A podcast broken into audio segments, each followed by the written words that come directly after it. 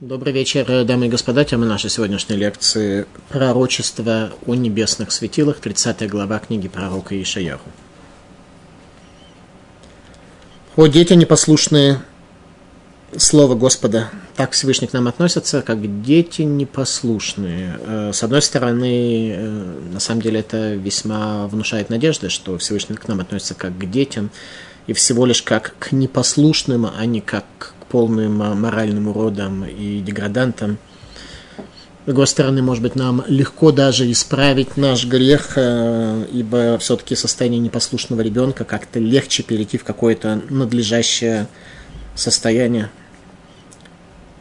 Так или иначе ощущается близость Бога к человеку, в словах пророка. Слово Господа. Принимать решение и не от меня строить замысел, и не по духу моему, чтобы прибавлять грех к греху. Те, что спускается в Египет, чтобы укреплять себя крепостью Паро, и под тенью Египта найти убежище, не вопросили уст моих.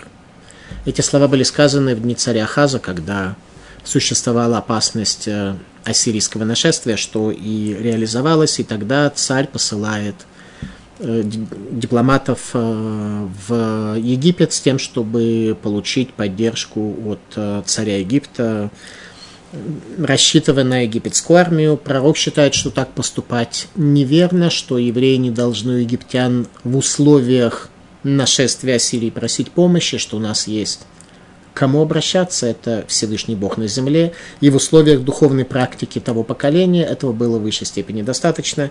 Не было с точки зрения пророка никакой потребности, наоборот, был, наоборот, это неуместно обращаться к Египту за помощью но станет вам крепость Паро позором и убежище в тени Египта просрамлением. То есть, наоборот, вместо спасения, помощи и надежды это приведет к позору и просрамлению.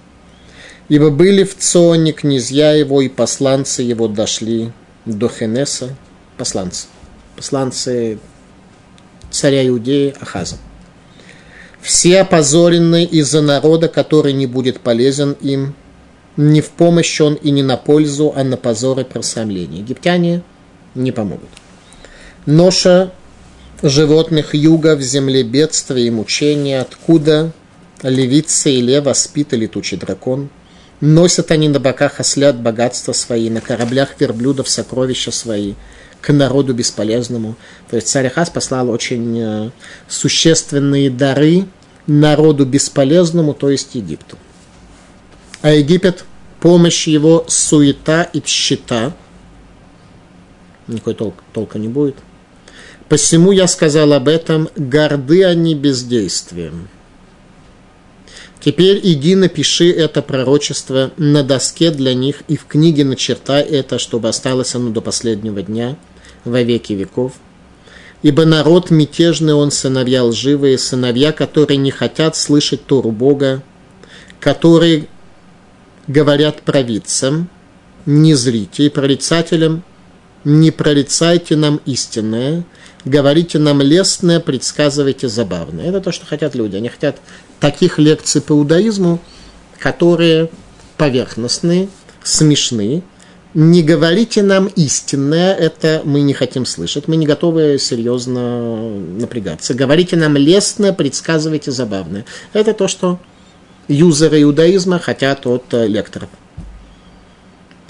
Сойдите с дороги, уклоните с пути, устраните от нас святого Израиля. Не хотим мы про Бога, про связь с Ним. Это тяжело, это неинтересно. Мы хотим э, лестные и забавные истории, а лестные в смысле к нам, чтобы нас хвалили за наши духовные достижения, лекторы, раввины, которые перед нами выступают, и чтобы это звучало забавно. Забавное хотим, истинное не хотим.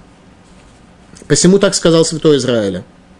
За то, что презираете вы слово это и полагаетесь на грабеж и обман и опираетесь на него, посему будет вам грех этот, как пролом угрожающий падением, разверзающийся в высокой стене, разрушение которой придет внезапно. И сокрушит он ее подобно тому, как разбиваются кувшин гончаров дребезги безжалостно, и не найдется среди осколков его черепка, чтобы выгрести огонь из очага или зачерпнуть воды из водоема, Ибо так сказал Господь Бог Святой Израиля, в тишине и покое спасены будете, в спокойствии и уверенности сила ваша, но вы не захотели.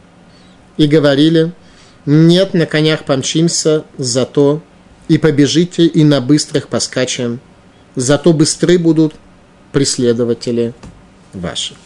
Пророк явно не удовлетворен тем настроением, которое было в Иерусалиме в дни нечестивого царя Ахаза. Не случайно поэтому, когда царь Хискиягу хоронил своего отца, царя Ахаза, то он его волочил по земле в знак позора. Так сын, великий праведный сын царь Хискиягу поступил со своим нечестивым отцом, и в день похорон царя Ахаза солнце село на 10 часов раньше, то есть день вместо 12 световых часов был 2 часа. Солнце просто село для того, чтобы наступила тьма в день похорон нечестивца. Но народ там не был настолько уж нечестивый. Они слушали своих учителей, только просили, чтобы о Боге было поменьше, а вот забавного и лестного слушателям было бы побольше. Поэтому будет несчастье. Об этом говорит э, пророк. Исправился народ, несчастья эти превратились э, в великое спасение, великий исторический факт спасения возле стен Иерусалима, о чем будет говориться в 36, 37, 38 главе. Тысяча побежит от окрика одного, от окрика пятерых бежать будете, пока не останетесь, как древко на вершине горы и как знамя на холме – и потому медлит Господь помиловать вас, и потому удалится Он, чтобы потом сжалиться над вами, ибо Бог правосудия Господь, счастливы все ожидающие Его. Ибо народ, живущий в Ционе, в Иерусалиме, не всегда будешь плакать, помилует Он тебя в ответ на вопль твой, услышит тебя, ответит тебе, и даст вам Господь хлеб скудный, и воду мерою, и не будет более скрываться учитель твой, и очи твои будут видеть учителя твоего, и уши твои услышат позади тебя слово гласящее, вот дорога, по ней идите, когда хотите идти направо и когда налево. И скверный считать будете вы, покрытие из серебра твоего, из туканов и одеяний золота литого идола твоего – ты отбросишь их, как нечистое, уйди, скажешь этому. И даст он дождь семени твоему, которым засеешь землю, и хлеб урожая земли будет тучным и обильным. Стада твои пасти будут в тот день на пастбищах просторных. И валы, и молодые ослы, обрабатывающие землю, будут есть корм соленый, провеянный лопатом и веялом – и будет на каждой горе высокой и на каждом холме возвышенном ручьи, потоки вод в день истребления великого, когда падут башни, и будет свет луны, как свет солнца, и свет солнца станет семикратным, как свет семи дней, в день, когда Господь исцелит народ свой от бедствия, и рану его от удара излечит. Об этом мы говорим. Изменение свойства светил в этом мире. Светило это некий инструмент, э, в свете которого мы делаем наше суждение о этом мироздании, изменится суть светил в этом мире, их света, их воздействие и влияние на нижний мир. Мы, естественно, будем подробно об этом говорить, что Хазаль нам сказали для разъяснения этой темы. Вот имя Господа приходит издалека, пылает гнев его, густо клубясь, уста его полны негодования, язык его, как огонь пожирающий, и дух его, как поток стремительный до шеи доходящий, чтобы провеять народы сквозь сито пустое, и будет в челюстях народов узда, направляющая к заблуждению. Песнь будет у вас, как в ночь освящения праздника, и веселье сердца, как у идущего со свирелью, чтобы взойти на гору Господню к твердыне Израиля, и даст услышать Господь величие голоса твоего, и силу мышцы своей явит в ярости гнева, и в пламени огня, пожирающего ураганом,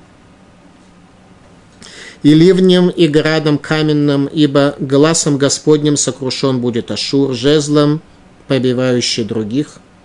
И будет всюду, где пройдет жезл, определенный Ашуру, чтобы Господь не опустил его, с непанами и кинорами веселиться будет. И в войнах взмахом руки своей он воевать будет с ними. Ибо готово со вчерашнего дня место сожжения, для царя готово оно, углублено и расширено, огонь в костре его и дров много, дыхание Господа слова, словно поток серный, горит в нем. Весьма непростой текст, мы пытаемся разобраться с ним согласно нашим возможностям, согласно тем э, духовным э, постижениям, которые у нас э, есть за время изучения прежних книг Танаха и уже 30 глава книги пророка Иешияру. Пророчество о небесных светилах – это суть, основная часть этой 30 главы. О дети, непослушные слова Господа – Принимать решение не от меня, строить замысел и не по духу моему, чтобы прибавлять грех греху. Но любой замысел э, человека, если Всевышний не даст ему благословение, не, реш... не решается, не приводит к успеху, поэтому это прибавляет грех к греху. Хет – это такая форма греха, когда рассеивается энергетика, внимание, и в результате оказывается ничего, впустую чтобы прибавлять грех греху, когда только хаос и температура вырастает от э, вот этих механических э, действий, движений. Те, что спускаются в Египет, чтобы укрепить себя крепостью порой, под тенью Египта найти убежище, и не вопросили уст моих. Увещевание пророка о тщетности обращения за помощью к Египту для защиты от нашествия армии царя Ассирии. Радак. Это пророчество было сказано в дни правления царя Ахаза. Пророк произнес эти слова, когда правительственная делегация Израиля была отправлена в Египет просить о поддержке в войне с Ассирией. Раши. Кираю Бецуан Сарав в Цоне находились министры Иудеи. Шельмелах Исраэль Бешлихут Лемелах Мицраем. Царя Израиля, на самом деле царя Иудеи, с посланничеством к царю Египта. Малбим. Рагулхим Ларедат Мицраем, спустившиеся для того, чтобы обратиться к Египту. Лишоль Эзер Мипаро, убытохках ярду кама нашим лгиштакешам, упи лошалу. Кигу негед цвуй гатура, шеезгира баль нашув Мицраем спустились туда какое-то количество посланцев царя, и тем временем даже какое-то количество людей спустились в Египет для того, чтобы там проживать. И это против того, что заповедовала Тора, сказав, не вернетесь никогда в Египет. После того, как еврейский народ вышел из Египта, Тора дала нам запрет вернуться в Египет в целях постоянного проживания.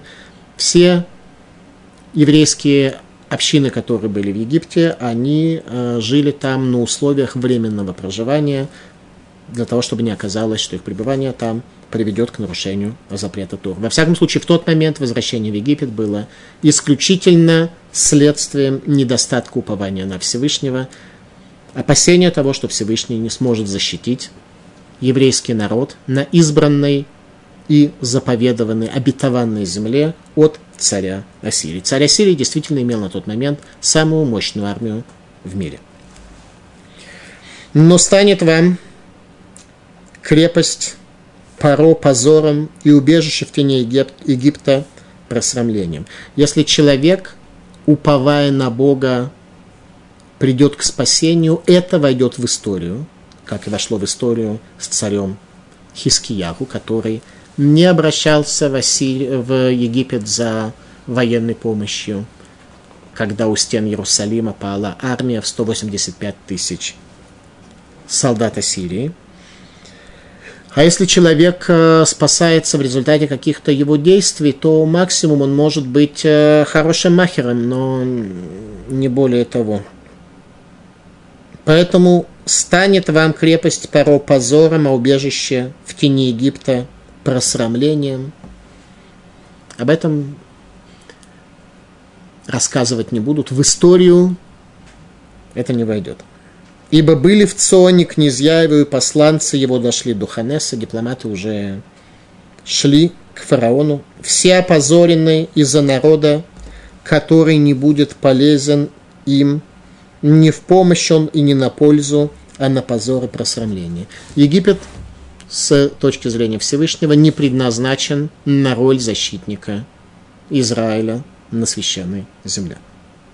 Упование на Египет обернется позором и просрамлением. Зачастую в жизни перед нами возникают задачи, требующие решения. Очень важно в таких случаях не проявить малодушие, избрать достойные решения и отвергнуть неуместные, не соответствующую замыслу Творца и не приносящие пользу. Нет никогда четких критериев, как понять, какое решение допустимо и достойно, которое нет. У каждого человека, в зависимости от степени его упования на Всевышнего и в зависимости от его каких-то других э, факторов и условий, наверное, в каждой ситуации пройдет некая красная линия, ниже которой поступить ему будет уже неуместно, и все-таки он должен будет пойти на какие-то, на первый взгляд, возможные потери, но все-таки сохранить духовность, сохранить свой человеческий образ и не опуститься ниже определенной черты. Ноша животных юга в земле бедствия и мучения, откуда львица и лев, аспит и летучий дракон, носят они на боках ослят богатства свои, и на горбах верблюдов сокровища свои к народу бесполезному. Это дипломаты, которые груж... Ну, а, пошли гру... нагруженными всякими э, подарками египетскому фараону. Малдем. Верамулихим эдраминха мету рабим бедерах михайот раот шетарфу барем, умиколь маком лохадлу милегулих минхатам. Те, кто несли эти подарки египетскому фараону, многие из них погибли в дороге от диких зверей. Вот этот лев, львица, все эти змеи, о которых говорится здесь, это те самые зверюшки, которые ели дипломатов в пути, несмотря на их дипломатическую неприкосновенность. У Миколь Маком лохадлуми лагулих минхатам. Тем не менее, они не остановились и продолжили приносить, э, продолжили нести эти подношения фараону. Это урок нам о том, насколько мы необучаемые. Порой в жизни мы движемся некоторым путем по пустыне, и нас постоянно объедают вот эти вот э, всевозможные звери, которые в пустыне живут, и мы продолжаем туда идти, несмотря на то, что, может быть, иногда есть ситуация, когда нужно остановиться и задуматься, а в нужном ли направлении мы двигаемся, так ли нужно принимать решения и поступать. Драштанхума. Ло амру аера шем гамаало тану мерец Мицраим, гамулиху там бамидбар берец сарва вешуха берец сия вацалмовес, магу цалмовес цаль цель в ему мавес. И не сказали, где Бог, который выводит нас из Египта. Вернулись назад в Египет, в Египет и не вспомнили о том, что это Бог, который на самом деле вывел нас уже из Египта, проведя через пустыню. Земля сухая, земля цалма, здесь сказано, тень смерти. Нас Всевышний провел через пустыню при выходе из Египта, при исходе из Египта. Символ которой это тень смерти – и мы прошли через нее, и духовный образ еврейского народа, когда стол божественной славы освещал, охлаждал эту пустыню, давал нам жизненность в этой пустыне, был такой, что в связи с, этим, в связи с путешествием по пустыне нам был установлен праздник Суккот. И было сказано, и сказано в Торе, радуйтесь в этот день в память о том, как были вы в этой пустыне, тени смерти, где были животные, которые не обладали силой причинять вред еврейскому народу. Состояние еврейского народа тогда, при исходе из Египта, было таким, что Всевышний нам установил праздник, суть которого радоваться в память о том, в каком великом состоянии мы были при исходе из Египта. И теперь посланцы пошли к царю Египта через эту пустыню, которая не была облаком божественной славы защищена, освящена, и в результате звери их кусают. И они продолжают свой путь. Урок нам, что, может быть, не всегда мы должны жить, э, двигаясь э, прямолинейно и равномерно. Есть э, и другие направления и способы движения в жизни. И есть возможность всегда остановиться и задуматься, правильно ли мы живем, и нужно ли нам каждому из нас к своему Египту обращаться, или это ниже нашего уровня упования на Творца мира. А Египет, помощь его, суета и счета, посему я сказал об этом, горды они бездействием. Египет пользы вам не принесет. А Египет, помощь его, суета и счета. Малбим. Вигеней. Ревель гу давар шейнбу мамаш. Ревель, суета, это то, в чем нет сути, сущности. Верейг гу давар шиешалав клипа вейн бутох. А пустой – это тот, у которого есть оболочка – а внутри пустота. Еще раз, ревель, суета – это то, в чем вообще ничего нет. А рейк – это то, где есть какая-то внутренняя, внешняя оболочка и абсолютная внутренняя пустота. Так Египет – это и то, и другое вместе взятое. Продолжает пророк. Теперь иди, напиши это, чтобы осталось оно до последнего дня во веки веков. Это важно до последнего дня во веки веков каждому в еврейском народе передать, что строить свою судьбу, принимать решения, обращаясь к суете и пустоте, неправильно. Малбим. Ата, катваля лух. Напиши это теперь на доске. Гуши их тов гадавар, аллух катан. Шияширу там лемишмерет велизикарон ларем бейцмам. וחוץ מזה על ספר חוקה, שיחקוק אותם בעת ברזל, שיישאר קיים גם לדורות הבאים. Пророку было заповедано сделать маленькую доску, на которой написать что-то в связи с этим, чтобы остался какой-то материальный предмет, на котором будет живое увещевание визуально показанное человеку о том, что жить так дальше нельзя. Радак о сути напоминания. Человек должен, человек нужно что-то напоминать. Мы иногда забываем, иногда то, что мы видим, как в предыдущей главе мы читали, что читать вроде умеем, но считаем, что это запечатано, поэтому пророку заповедовано сделать какой-то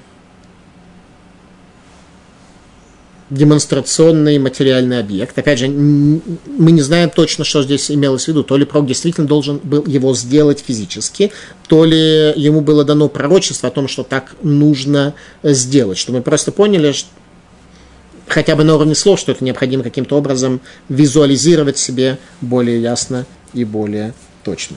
Радак о сути этого напоминания. Шетие идут лайомахарон, лаэда, чтобы свидетельство о последнем дне было свидетельством вечным, ад улам навсегда. Где шерухем верабей махарейхем, кило лихинам геветь алерем пуранот, чтобы увидели они и последующие поколения, что не впустую я принес им несчастье, эле бавура авона ки аммериху, но принес я им несчастье из-за того, что из-за их греха, ибо это народ восстания. У квар гейдоти барем йом йом алидей навиай вело авушмуа. И я уже свидетельствовал им ежедневно последствиям пророков, но они не хотели слушать. Еще раз, поход в Египет, это оказалось, это и есть то визуализированное свидетельство, которое должно у нас остаться, что поход в Египет как раз свидетельствовал о том, что еврейский народ достоин несчастья, а послы были направлены для того, чтобы помочь народу спастись. Это ситуация, когда царь не слушает пророка, когда премьер-министр не слушает равина, а поступает так, как ему кажется правильным с политической точки зрения, может быть, даже желая счастья и спасения своему народу. Ибо народ мятежный он, сыновья лживые, сыновья, которые не хотят слушать Тору Господа. Народ мятежный, за мятежность они получают. Мятежность чем прикрывают? Стараются прикрыть. Союзом с Египтом. Малбим. Киам Меригу – это народ мятежный. Рационоламар. Киеш Миша Шумет Урад Гашем Вегам Амин Барашем. Что есть люди, которые внемлют Торе Всевышнего и верят в Бога. Бехользе Махлифу Меймир Мицвотав Мицат Тават Либу. Тем не менее, заповеди они исполняют не очень э, адекватно из-за страстей их сердец. Вешмиши Макхиш Бихлай Лумар Зе Лоцева Рашем Везе Гаро Ютер. Есть тот, кто отрицает все, говоря, что этого не заповедовал Всевышний, это самое плохое. В Ешот Гаро Мизе есть еще хуже. Шейно Роце Лишмо Давара Тораклай. Тот, кто не хочет услышать о слове Торы вообще. Тот, кто даже не принимает участие в дискуссиях. Еще раз, три категории Малбин нам привел. Первая категория – люди, которые в целом хотят соблюдать Тору, но получается у них это немножко слабенько из-за страстей их сердец. Вторая категория, она утверждает, что Бог это не заповедовал, то есть они хотя бы принимают участие в дискуссии, у них есть какая-то надежда. Для третьей это вообще нерелевантно, они эту тему не поднимают вообще. В некоторых э, книгах, э, выживших в катастрофе в Литве, я внимательно их очень прочел, чтобы понять э, что-то. Вильна все-таки это была столицей мира, столицей Тора перед катастрофой, как там какие-то процессы происходили, некоторые выжившие, они религиозные темы не поднимают вообще, просто никак даже не спрашивают, где был Бог во время катастрофы. Для них Бог не существовал настолько, что даже в условиях катастрофы они к Богу претензий не имели. Может быть, это и была причина катастрофы.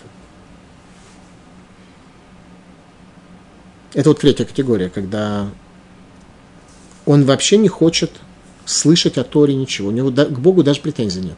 Даже по поводу катастрофы. Это самые фундаментальные из э, сбоя в нашем народе. Теперь о самых лучших. Которые говорят провидцам, не зрите, и прорицателям не прорицайте нам истинное. Говорите нам лестное, предсказывайте забавное. Это самый лучший, который на лекции ходит. Они говорят, нам не нужно истинное говорить, нам нужно лестное, чтобы нас хвалили, что мы молодцы, потратили свое время на то, чтобы прослушать э, скучную лекцию. И предсказывайте нам э, забавное, чтобы лекции были не скучные, а веселые, чтобы было много чувства юмора и э, желательно так, чтобы про Бога и про наши обязанности не было, и не было бы сложно. А Тора, на самом деле, дана очень сложно. Наше знание мы сохранились как народ не благодаря э, листивым речам, а благодаря глубокому изучению Талмуда. Про Хазуныша рассказывают, что он э, ложился спать только тогда, когда мог доползти до кровати. Когда у него было чуть больше сил, чем доползти до кровати, то он э, еще продолжал учиться любой самый простой закон, самый минимальный закон, если попытаться его понять глубоко, по-настоящему понять, причем не по-настоящему как-то не бывало а просто вот элементарно, понять, что о нем говорит Талмуд, что о нем сказано в Галахе, что сказано, то мы увидим, что самый простой, на первый взгляд, закон, он становится очень и очень тяжелым. Но когда ты его изучаешь, ты действительно обогащаешься знанием Тора, ты обогащаешься тем, что такое аривута Тора, что такое красота Тора, что такое ее особая неповторимая атмосфера. Вот именно это спасло наш народ, а не веселые и льстивые лекции.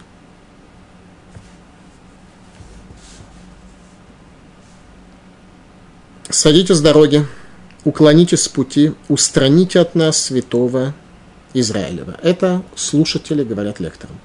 Рада. Суру миней дерах уйдите, сойдите с дороги. Омрим леневей Гашем – это слова, которые были обращены к пророкам Бога. Тогда лекции читали пророки Бога, поэтому к ним были обращены эти слова. Суру мингадеры газе, у минга ора газе шаатем руцим шенилербу.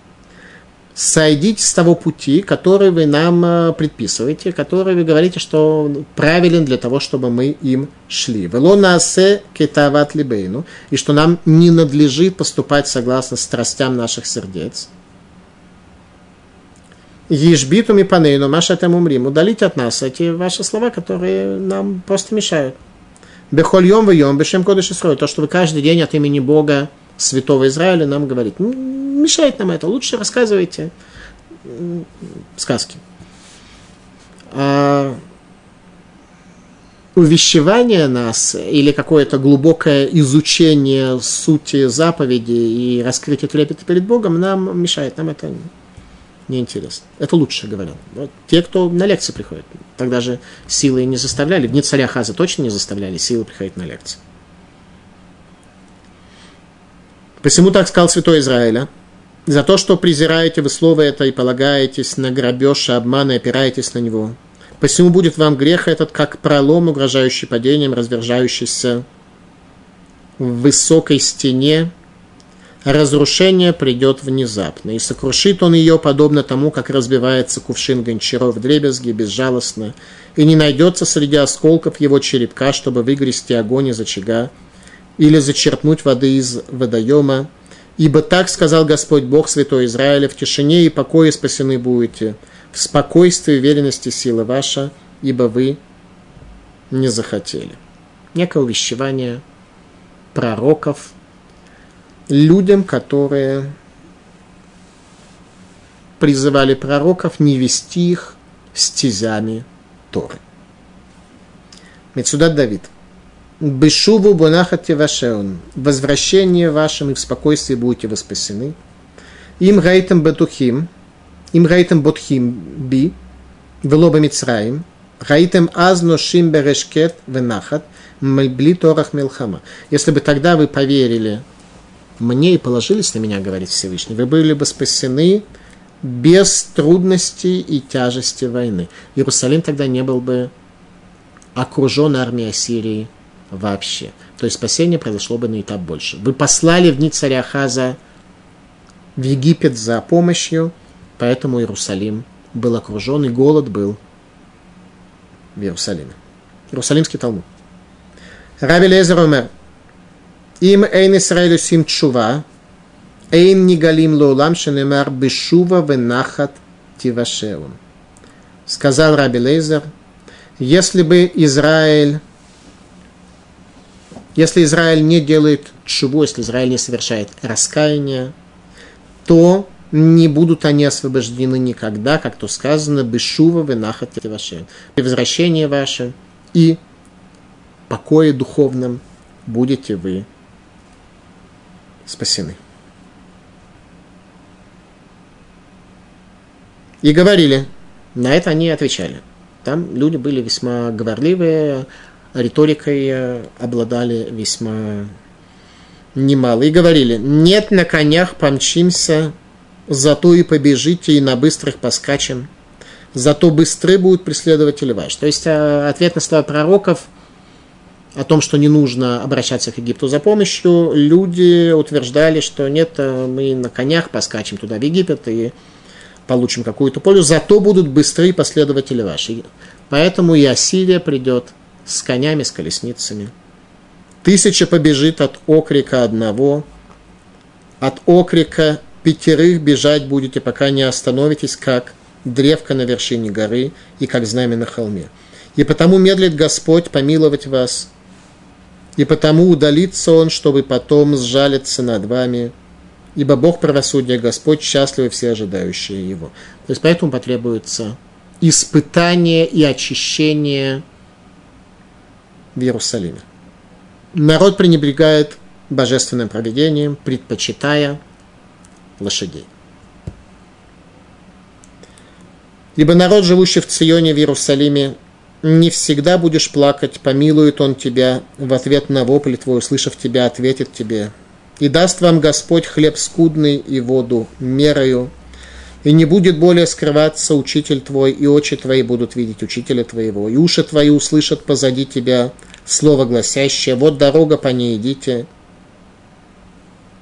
направо и налево. То есть начнут слушать учителей, это уже следующее поколение в дни царя Хискияху, и это приведет к изменению и к чуду. И скверно считать будете вы покрытие серебра твоего для истуканов и одеяние золота для литого идола твоего. Ты отбросишь их, как нечистое, уйди, скажешь этому. И даст он дождь семени твоему, которым засеешь землю, и хлеб урожай земли будет тучным и обильным. Стада твои пастись будут в тот день на пастбищах просторных, и валы, и молодые ослы, обрабатывающие землю, будут есть корм соленый, провеянный лопатой веет. То есть некая идея материального благословения в земле Израиля. Будет на каждой горе высокой и на каждом холме возвышенном ручьи, потоки вод в день истребления великого, когда падут башни. И будут свет луны, как свет солнца, а свет солнца станет семикратным, как свет семи дней, в день, когда Господь исцелит народ свой от бедствия и рану его от удара излечит. Изменение свойств небесных светил в день исцеления народа от бедствия. Пророк имеет в виду конец дней, но важно иметь в виду, что все, что пророки говорили о конце дней, в какой-то небольшой мере мы можем ощутить уже сегодня в нашей жизни. Наша жизнь уже сегодня в какой-то мере чуть-чуть-чуть может уподобиться концу дней, может уподобиться будущему миру. Так, изменение свойств небесных светил в день исцеления народа от бедствия. Сказано в книге Зора. Рагу ор деганизлей куча брегу беувда дебирейшис. Это тот свет, который сокрыл Всевышний благословлен Он при сотворении мира.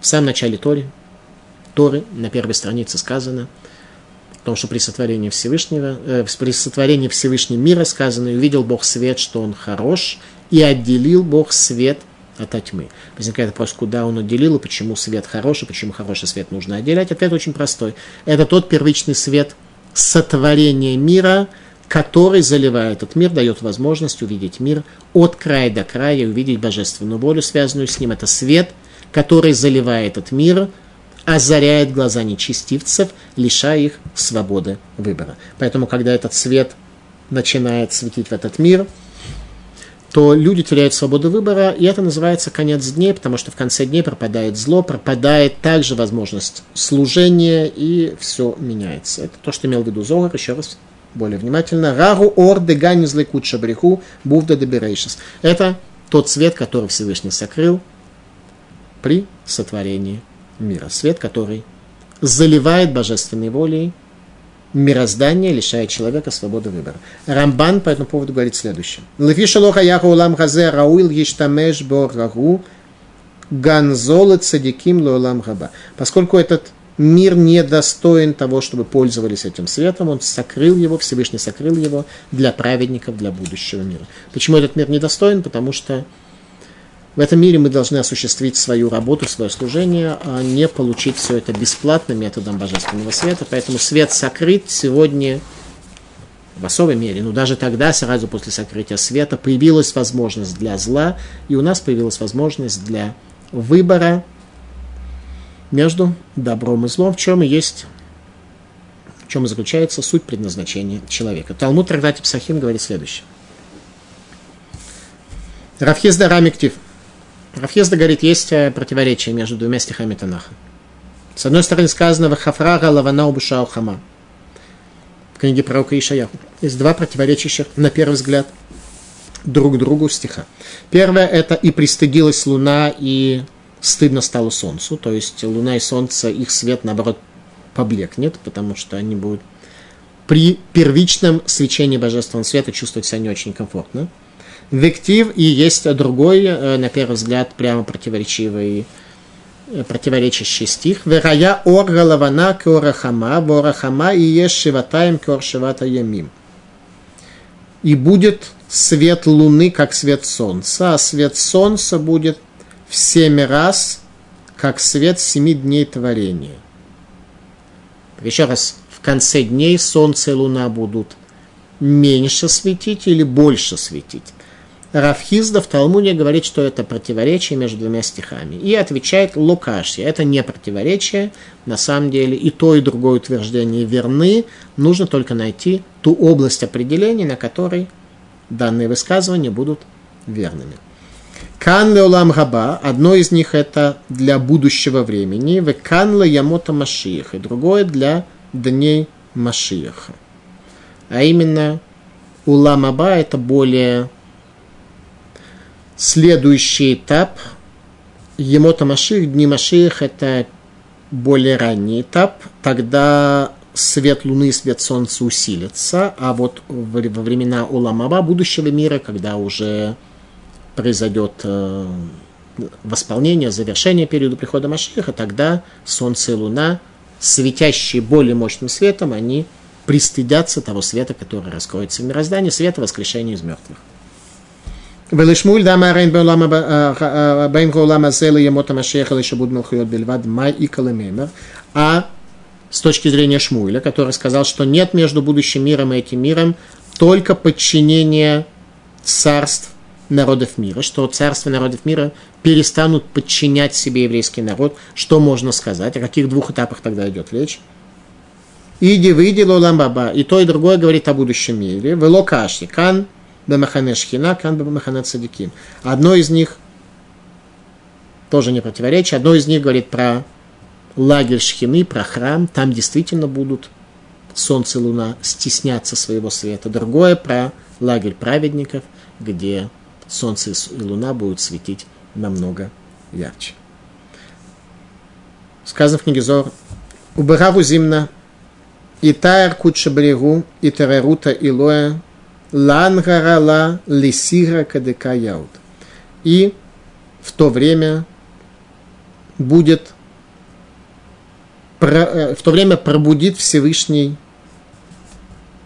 высшим пробуждением для того, чтобы светила луна так, как ей надлежит. Концепция связи Солнца с Луной следующая. Луна, как известно, не имеет своего света, она лишь отражает солнечный свет. И это отражение, оно намного слабее. Так вот, э, концепция это передачи влияния. Солнце влияет, передает влияние Луне, Луна его получает.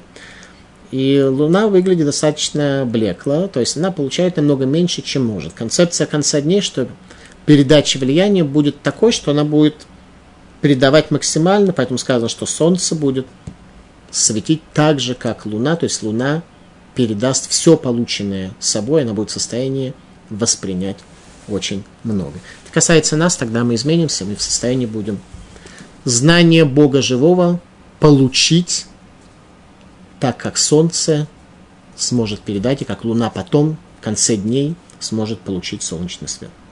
Продолжает книга Зора. Верая Бахрита Ямим будет в конце дней. Кад Ивкут Лакут брегу Лебарта де Яков, когда Всевышний вспомнит о дочери Якова – Ваяким лами Афрай и поднимет дочь Якова из праха. Ваид хабер шимша бесихра и тогда соединится солнце с луной. Кедин нахон и бейт рашем. Согласно тому, что упрочится тогда гора дома Всевышнего. Мы явно здесь видим, что связь Луны с Солнцем является выражением связи еврейского народа с Всевышним. Кабала о влиянии света небесных светил на нижнюю реальность. Кедамитаргем Гаришона шалаба махшава бетхила кодем шинит келкилуха невраим алидей хет адам решон векен невраим гатахтоним ялула мадргаю тергдулава и траба шефа, что изобилие, божественный свет, божественный свет, божественное влияние поднимется намного больше, так что так как не было со времен греха Адама смешения добра и зла. Вот имя Господа приходит издалека, пылает гнев его, густо клубясь. Уста его полны негодования, язык его, как огонь пожирающий, дух его, как поток стремительный до шеи доходящий, чтобы проверить народы сквозь сито пустое, и будет в челюстях народов узда, направляющая к заблуждению,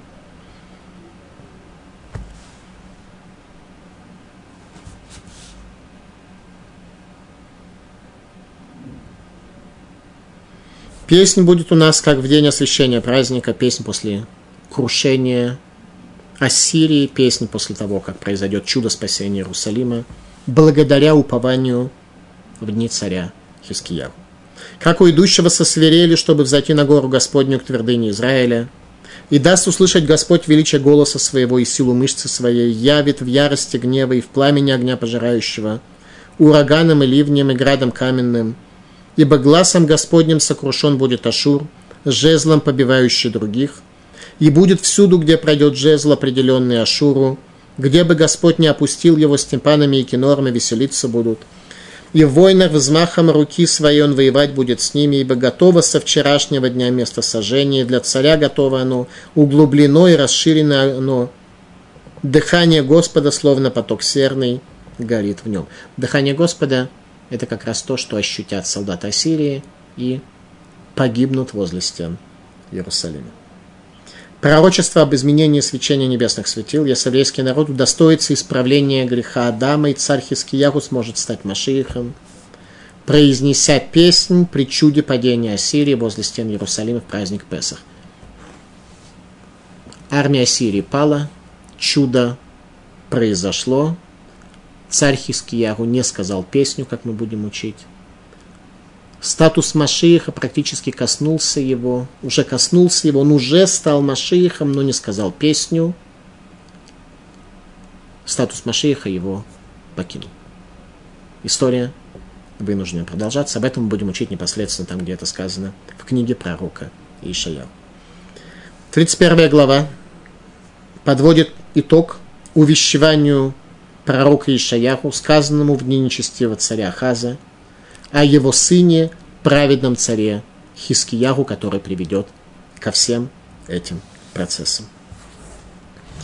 О те, что спускаются в Египет за помощью и полагаются на коней, и на колесницы надеются, ибо многочисленны они и на всадников, ибо весьма сильны они.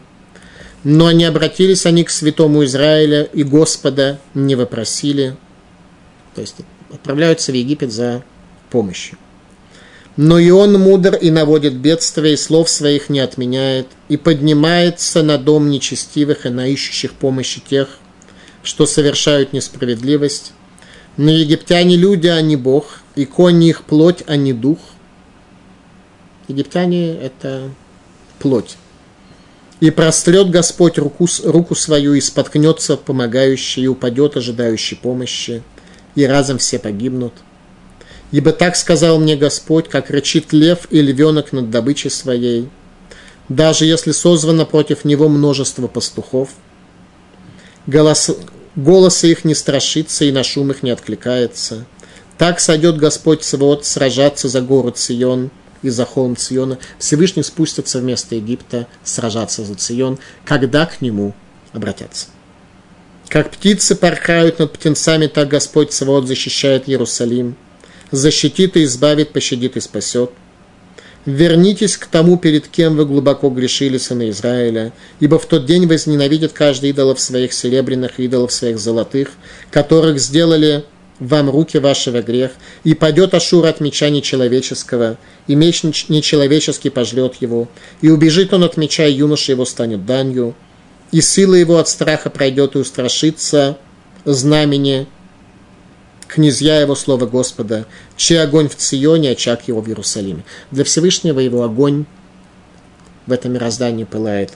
В Сионе Всевышний спасет его, нам нужно только к нему обратиться. Если мы обращаемся к Египту, Всевышний уходит. Но это элементарно и в человеческих отношениях. Если мы обратимся к ближнему, который может помочь с просьбой о помощи, особенно если он обладает сердцем, и мы покажем ему, что мы только на него нуждаемся, только от него зависим, то он э, может помочь.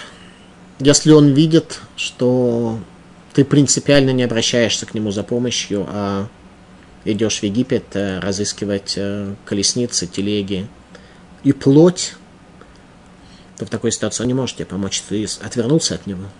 Как в отношениях с людьми, если ты отвернешься от человека – то ему будет сложно тебе помочь.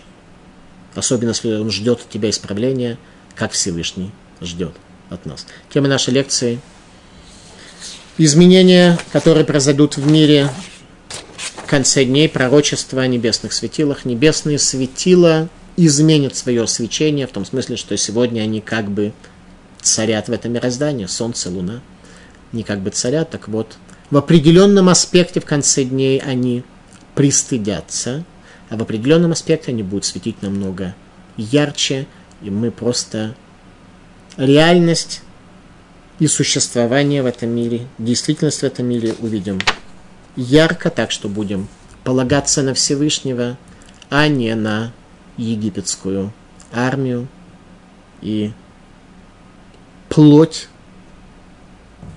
и материальность в этом мире. Царь Хискиягу, о котором мы будем говорить на протяжении следующих лекций, будет образом для нас величия человека в мироздании.